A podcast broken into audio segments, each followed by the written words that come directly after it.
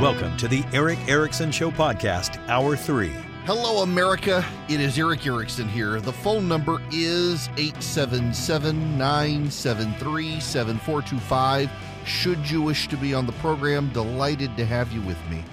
Now, we got other stuff we got to talk about, but I want to review for you right now where things stand as results have come in based on called races. So Wisconsin has been called for Ron Johnson. Pennsylvania has flipped to the Democrats with John Fetterman. Georgia is headed to a runoff.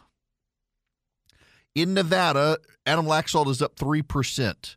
If Adam Laxalt wins Nevada, there will be a 50-50 Senate. Why? Because the race in Alaska has not been called between Kelly, is it Tshibaka, and Lisa Murkowski.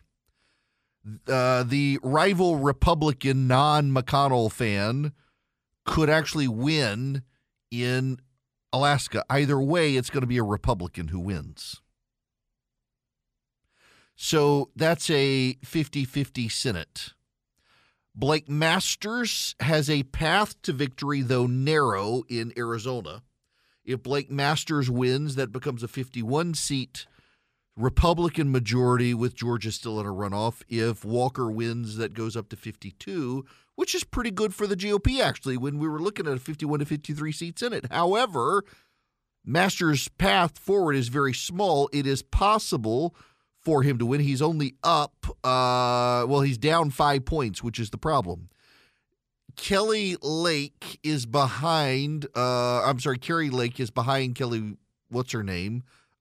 Katie Hobbs in Arizona, but barely. And the Lake campaign and outside Republican groups believe that Lake will actually win in Arizona still.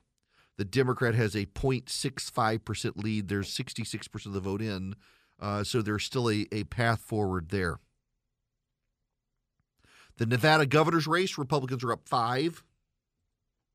It looks more and more likely that the House Republicans will have a very slim majority. Based on the votes outstanding, right now there have been 176 declared races for the Democrats and 203 declared races for the Republicans. The Republicans have a chance to get they need 218 and they could get to 225 or 230 total. It's going to be a very narrow margin, about as narrow as the Democrats' 5-vote margin right now, maybe slightly bigger than that, assuming they pull it off. There are still a lot of races that are outstanding, particularly on the West Coast in California, where the inland Empire area there is actually the Republicans are doing very well and look like they're going to pick up these seats. There are a couple of outstanding races, for example, in New York that have yet to be called but are headed in that way. Sean Patrick Maloney has lost his seat to Mike Lawler in New York. That's the 17th Congressional District. And the Republicans have completely wiped out every Democrat on Long Island. George Santos beat Robert Zimmerman. Anthony D'Esposito beat Lauren Gillen. Andrew Garbarino, the incumbent, beat Jackie Gordon, and Nick LaLota beat Bridget Fleming there. Pretty big night there. Now, what does the rest of this look like? Well, what it looks like is a path forward. How do we get a path forward? How do we govern? I have a suggestion. This is a little crazy, but it used to happen, believe it or not. Years ago, Congress actually allowed the legislators to legislate. They didn't set an agenda. They didn't rely on the White House. They legislated. They drafted the laws. They sent them to committee. The committees debated their merits. They marked them up. They got bipartisan interest. They compromised. They passed them from committee. They sent them to the House. The far left and the far right tended to hate them, and everybody else loved them, and they passed it, and they sent it to the Senate, and the Senate did the same thing. Instead of doing this top-down path forward where the leadership writes the legislation and everybody else is forced to vote for it, sight unseen often. It took weeks, if not months, to draft the legislation. They did it by a committee process, and they were able to get a lot of stuff done. And the legislators legislated as opposed to just showing up and voting for something someone else wrote. My guess is if the Republicans have a very narrow victory, that's what they should do. The Democrats, of course, will try to maneuver around them. But I think the GOP is going to have to allow the legislators to legislate, particularly if they want to hold Biden accountable, get some stuff done, build coalitions, make some compromises, and win. I, as a conservative, probably won't like a lot of it because it'll grow government. But it's very clear neither the Republicans nor the Democrats at this point are really committed to being a party of small government. So if you're going to grow government, at least grow it where both sides get a little bit of buy-in if you have a narrow ability to get anything done so that you get something done. But on the really big stuff, fight like hell and allow gridlock to work because gridlock is good.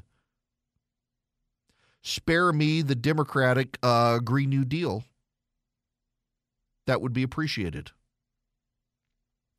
And then take a little heart if you're a little bit despondent about what happened last night. Listen, we all got it wrong. I got it wrong. I absolutely got it wrong. I looked at the trend lines. I looked at the public polling. I looked at the private polling. I talked to my Democratic strategist friends. I talked to my Republican strategist friends. Everybody got it wrong. Nobody saw it coming except for the professional contrarians who generally get everything wrong and then boast about when they got it right because when everybody says something, they say the opposite, banking that at some point they're going to get it right. Those are the people who got it right. Those are the people who want credit for it. But the reality is the Democratic and Republican strategists across the country thought this would be a Republican wave and acted accordingly. And it turns out independent voters broke for the Democrats in large swaths of this country and did so on the issue of stability. They may not like the economy.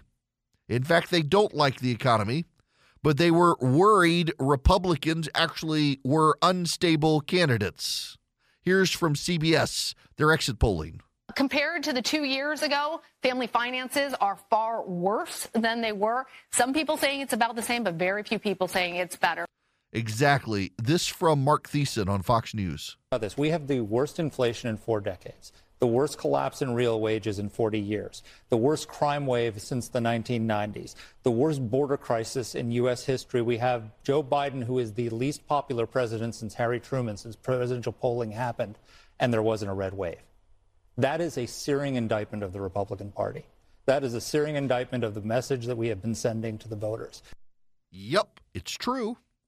The GOP does have to own this. But there was some positive news for the GOP, including their Hispanic vote margins. This from NBC News. I had a Democratic consultant say to me, I'm tired. We got to stop putting Latinos in a box and trying to treat them as African Americans, that there's one issue that will somehow unite.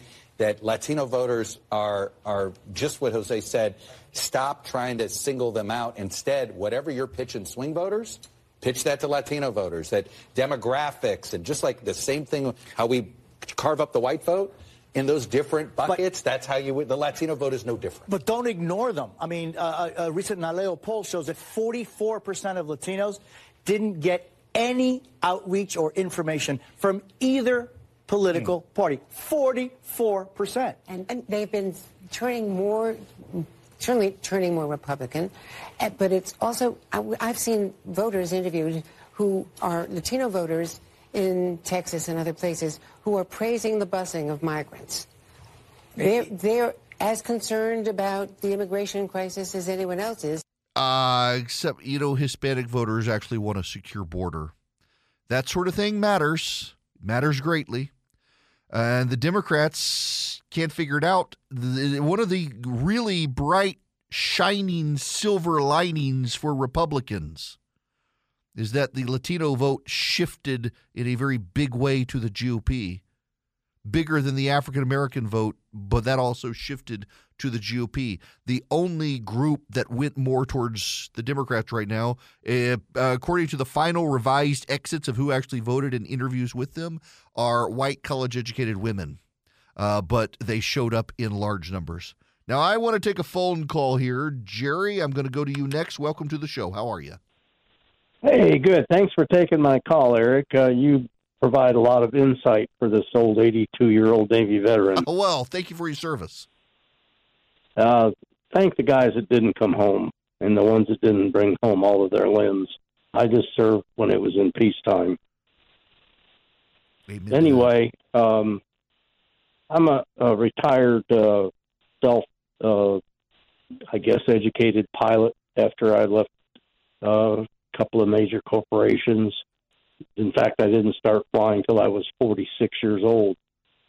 But in my travels, I came across an airplane and eventually sold it and happened to sell it to a gentleman in 2015 who happened to be chief of air operations for one Donald J. Trump. And when I delivered the airplane down in Brunswick, Georgia, I happened to ask him, I said, Joe, what's Mr. Trump like to work for? And he said, I've worked for him for 25 years. And he said, there are three things you don't do. You don't lie to him, you don't steal from him, and you don't make him look bad. Mm-hmm. And that was a convincing argument for me at the time. The two things I felt that he had going for him were the fact that he was a businessman and not a politician, and he did a lot of good things that he never talked about that people don't even know about, that, you know, flew an aircraft of his own over to the Middle East to bring pilots home because our government wouldn't do it, right? To bring troops home. You know, you never read about stuff like that. Yeah. The other thing was that I think that really undid him was couldn't stay off of Twitter. And, you know, I agree with the fact that Brian Kemp did the right thing in ignoring the noise.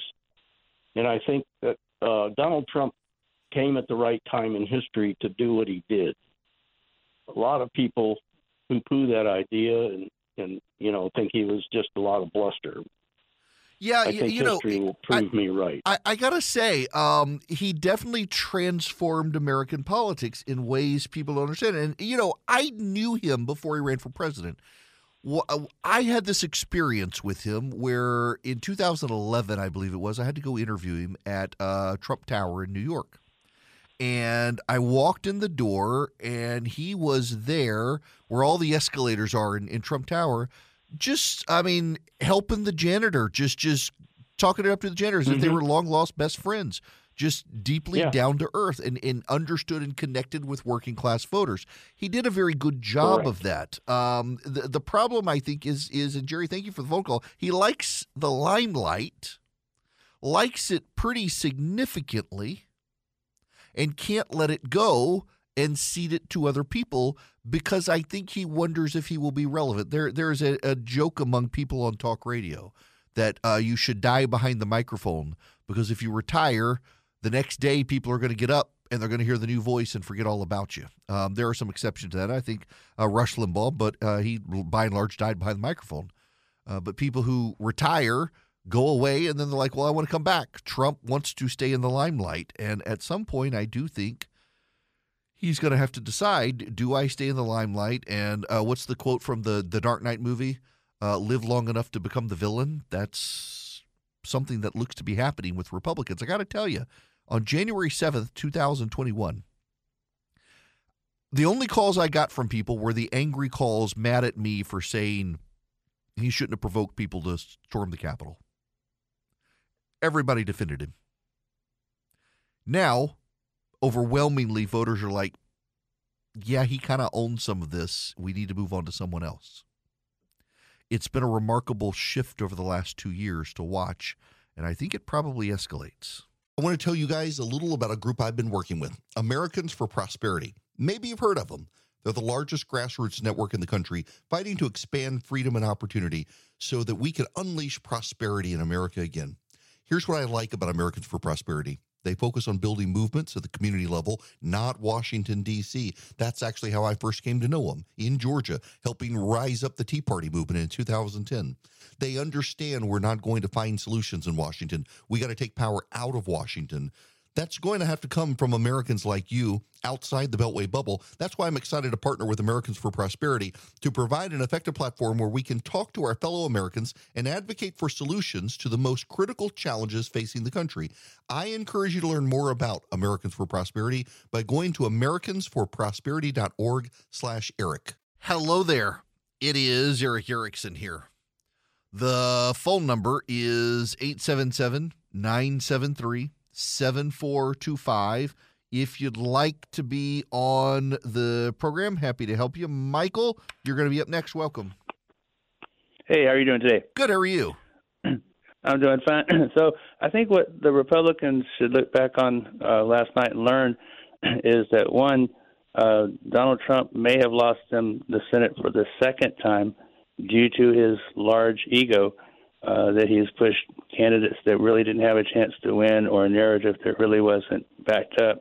And the second thing is that not only did Ron DeSantis win by a large margin, I think they should take a look, and you kind of laid it out in telling about the counties that he won, the types of voters and the makeup of the voters that he won, you know, Hispanics, the international populations in Florida, African Americans, business people, and that should be the candidate that we need to rally around.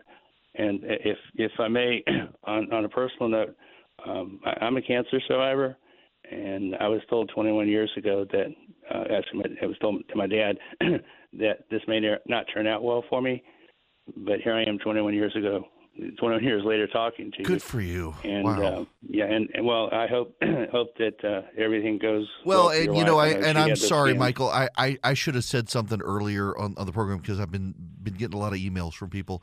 My wife had her quarterly oncology scans yesterday, and the radiology labs at Emory have been so backed up, we still don't actually know the results of the scans. This is the first time it's ever happened. We're just kind of waiting. Keep the faith because the Lord does work in wonderful and mysterious ways, and you and your wife are in my prayers. Well, so thank you, sir. Thank you so much, Michael. Yeah, folks, and I'm sorry. I should have said something to you guys sooner. And thank you, Michael, for bringing that up. Yeah, we have no idea what our scan results. We assume no news is good news.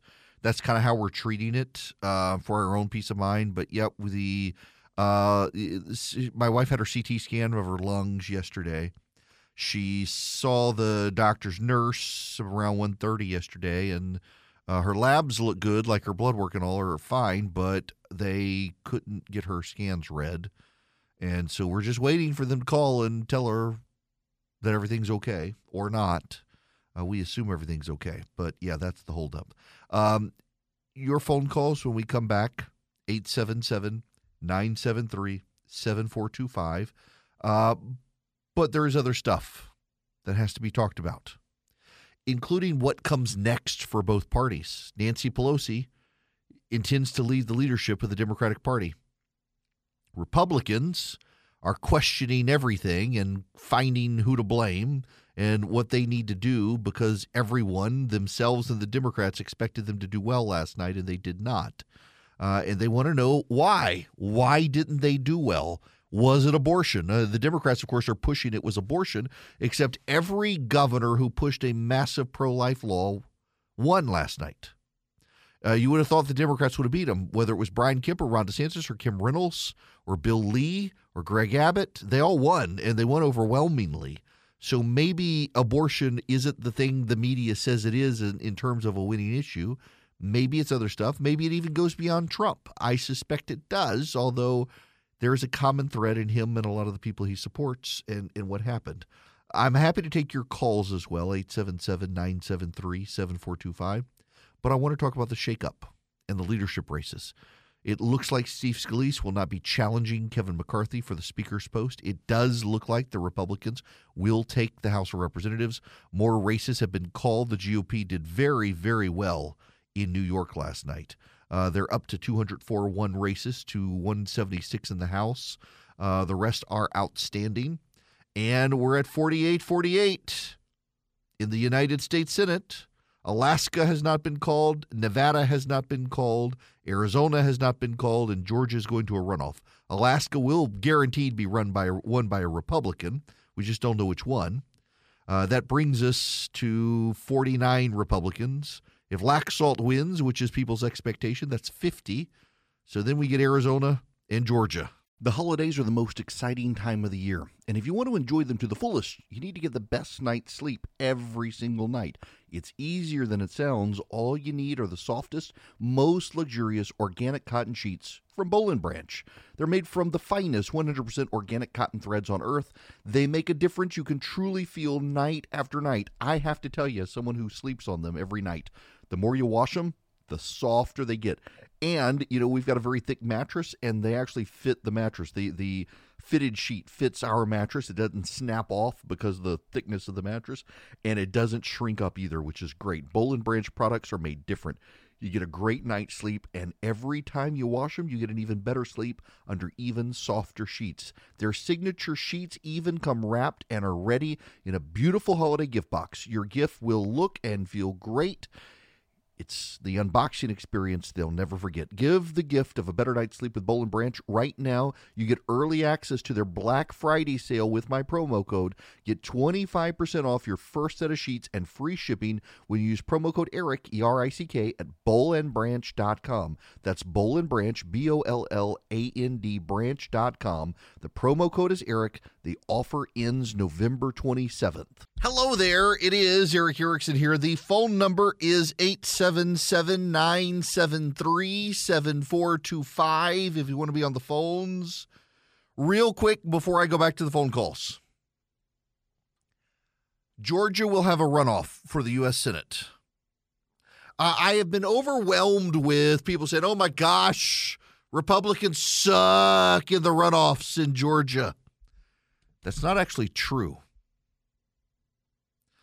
You go all the way back to the 1990s, and Republicans, if they got into a runoff, could win. It went from about 98 until 2021.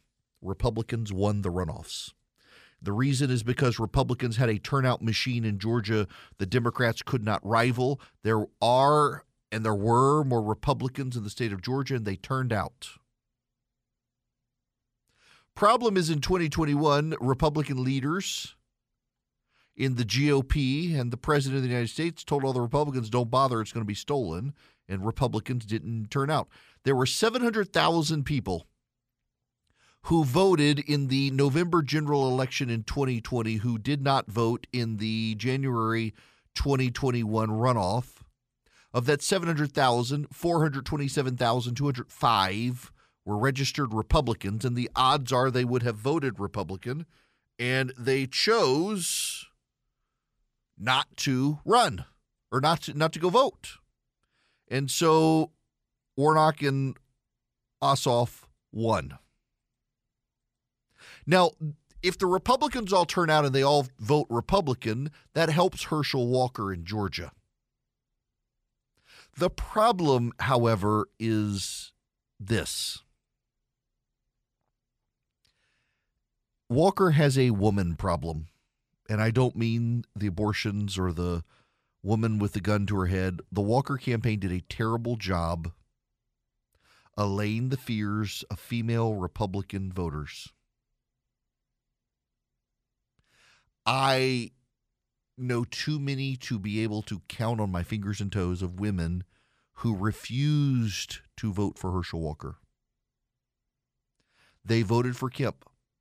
If you are a longtime listener of this program, going back to the primaries, I told every single one of you that Walker had so much baggage, he would be the easiest Republican to beat. Whether it was Gary Black, or Latham Sadler, or Kelvin King, or Josh Clark, or any other Republican, they would have won last night in Georgia. But Herschel's in a runoff. He can still win. There are more Republicans than there are Democrats in Georgia. Brian Kemp won by 9 percentage points, 8.7%. But he couldn't carry Herschel Walker across the finish line because of independent voters who voted for Kemp but would not vote for Walker. Typically, it's the parties that turn out in runoffs, not independent voters. And if it is a party election, Walker has an advantage, but it's going to be very tight. It's going to be all hands on deck. It's going to be a massive ground game operation. And if it's a 50-50 Senate, I suspect Republicans are going to want to win, particularly if the Republicans control the House. I think you will get this level of enthusiasm on the Republican side that you don't necessarily have on the Democratic side because they're desperate for the win to control both houses, and the Democrats already know we're not going to get anything done anyway, but it's going to be close. And it also comes down to what happens in Nevada, because I think if Nevada and Arizona both go to the Democrats, then there's no reason Republicans will not be motivated to go vote, because it'll only be a 51-49 Senate. They should go vote, but they might not be motivated to keep it close. I don't know that, given the trajectories of the races and all, that I'm the best person to speculate on it, but I can tell you how these sorts of things play out generally. And I do suspect what we are going to see is a massive 4-week blitz in the state of Georgia. I mean, that's kind of a no-brainer at this point. We will see that. Never have I wanted to see the ED ads and the Depends ads. I'm tired of the political commercials, and that's all we're going to get. But I would like to congratulate Cox Media Group. Cox Media Group owns the biggest cluster of radio stations and the biggest TV station in the metro Atlanta area. I would like to congratulate Cox Media Group for winning. They have won by there being a runoff because of the amount of ad revenue that company is about to get. Makes me not feel so anxious about all of my contract demands. Oh my gosh, the amount of money the media market in Atlanta and around Georgia is going to get. I want it over so bad. Y'all, I want to be done. I want to be done. Give me the Viagra ads, not the Herschel Walker took Viagra ads. Oh my gosh, holy moly. I'm ready to get back to the terrible. I'm so tired of the political ads. I'm ready for this. I was ready for this election to be over weeks ago, and now I got to go 4 more weeks through Thanksgiving. We'll get there eventually, I promise. We always get through it. I will tell you, if you're despondent about the election as well, God's still sovereign. He's still on the throne. You don't have to despair. Now we go to the phones. Amber, you're going to be up first. Welcome to the show. Hello, Mr. Erickson. So my husband and I, we do landscaping, and we're considered lower middle class, very hard laborers with 2 children, and forced to put them in private school. Thank God those private schools helped with a scholarship of some kind, but we still have to pay a large amount. And every election we get stomped over because we find that the real fight is between the populace and the establishment. And the populists tend to go with trends to grab up most of the middle class, but the establishment seems to stomp all over people like us because the corporatists in them, as well as the left and right establishment, the corporatist in them becomes much more important than the actual people that are laboring, especially those carpetbaggers that moved all our industry across to other countries by working with the left, like the Obama administration, who wanted our businesses to help build with globalism, but then so they raised the taxes, which then causes the Republicans to move their bigger business across the ocean and give China the upper hand in our manufacturing. And then I watch middle of America get addicted to opioids and all kinds of alcohol. So there's not really a place for us, which is why we voted for Trump. And it seems like the big battle has been between the establishment conservatives and the populist conservatives and the wacky far leftists are used as fodder in order to get everyone motivated. And I just feel left out of the situation, and I'm always grasping at who to vote for. And I don't want to vote for the lesser of the two evils. I want to vote for something that's not evil at all. And I know we're human, and I know that's difficult, but we stay in prayer a lot, but we're really struggling to understand why we're bounced back and forth, and the actual labor force of America is always stomped on in order for the two powers that be to struggle and play tug of war. I'm really glad you called in and said that, and I hope people took to heart your comments. Ronald Reagan said that populism is kind of at the heart of conservatism, that you can find the issues that resonate with people and from a conservative angle pursue them. And I think the Republicans kind of made the mistake of bifurcating it. We either have to be Chamber of Commerce or we have to be anti-Chamber of Commerce. We have to be all for big business or all for small business. I would rather be all for small business because, frankly, I don't think big business is our friend. Wall Street is not the friend of Main Street. They compete with Main Street and try to drive Main Street out of business and have better lobbyists than Main Street. And I do think we are seeing a crop of Republicans around the country who are starting to gravitate towards that and recognize that. And, Amber, let me just say, first, thanks for calling in and saying that. And second, I do tend to think the Republican Party is realizing that working class voters are where their future is. You don't have to have a college degree, or you shouldn't have to have a college degree to get ahead in America. And I think Republicans have an angle to pursue with that, to pursue the advancement of their agenda with people who are not college educated but hard workers. Philip, who works for me, took a class in college, and the professor, he was saying, asked a question: what's the difference between a banker and a truck driver? The college degree. The banker and the truck driver in America, the average banker salary and the average truck driver salary is the same in America. But the banker is looked at as a professional, and the truck driver is not, because the truck driver lacks the college degree. And as the Democratic Party becomes more upper-income white, they tend to ignore those people more, even though they're some of the most productive members of society.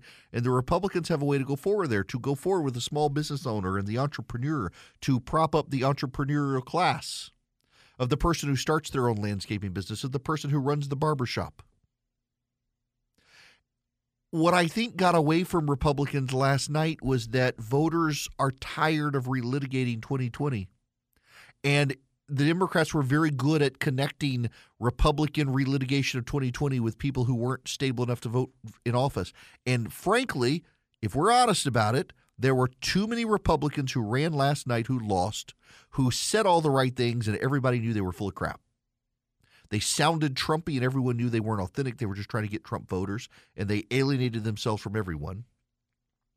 We need authentic candidates, but we need good candidates. Candidate quality must matter. And if there's one takeaway to come from last night, it must be candidate quality matters, Dr. Oz. Back to the phones. Edward, you're going to be the last caller today. Edward, how are you? I'm real good. How you doing there? I really like the comments you just made, the lady that called in, and then the comments you made about college and everything else. Thank you. You have a great show. I haven't listened to it much yet because I travel a lot, and sometimes I pick you up on the radio and I don't. But I only have one comment, really two comments.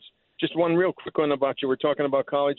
People forget that college is big business, and that's why I do not endorse paying off these student loans. Let the colleges dig into their multi-billion-dollar endowment funds and that they have.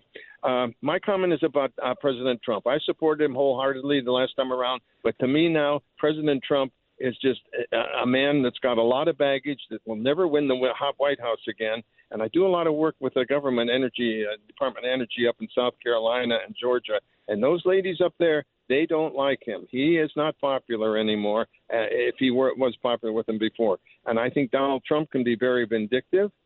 And if he doesn't get it, he'll do what he can, like he did with Kemp a few years back, put people out to say, don't vote for him, don't vote for him. I think Herschel Walker should keep as far away from Trump as he can. And if he gets DeSantis and Kemp to go out there for him, I think he'll win that runoff election.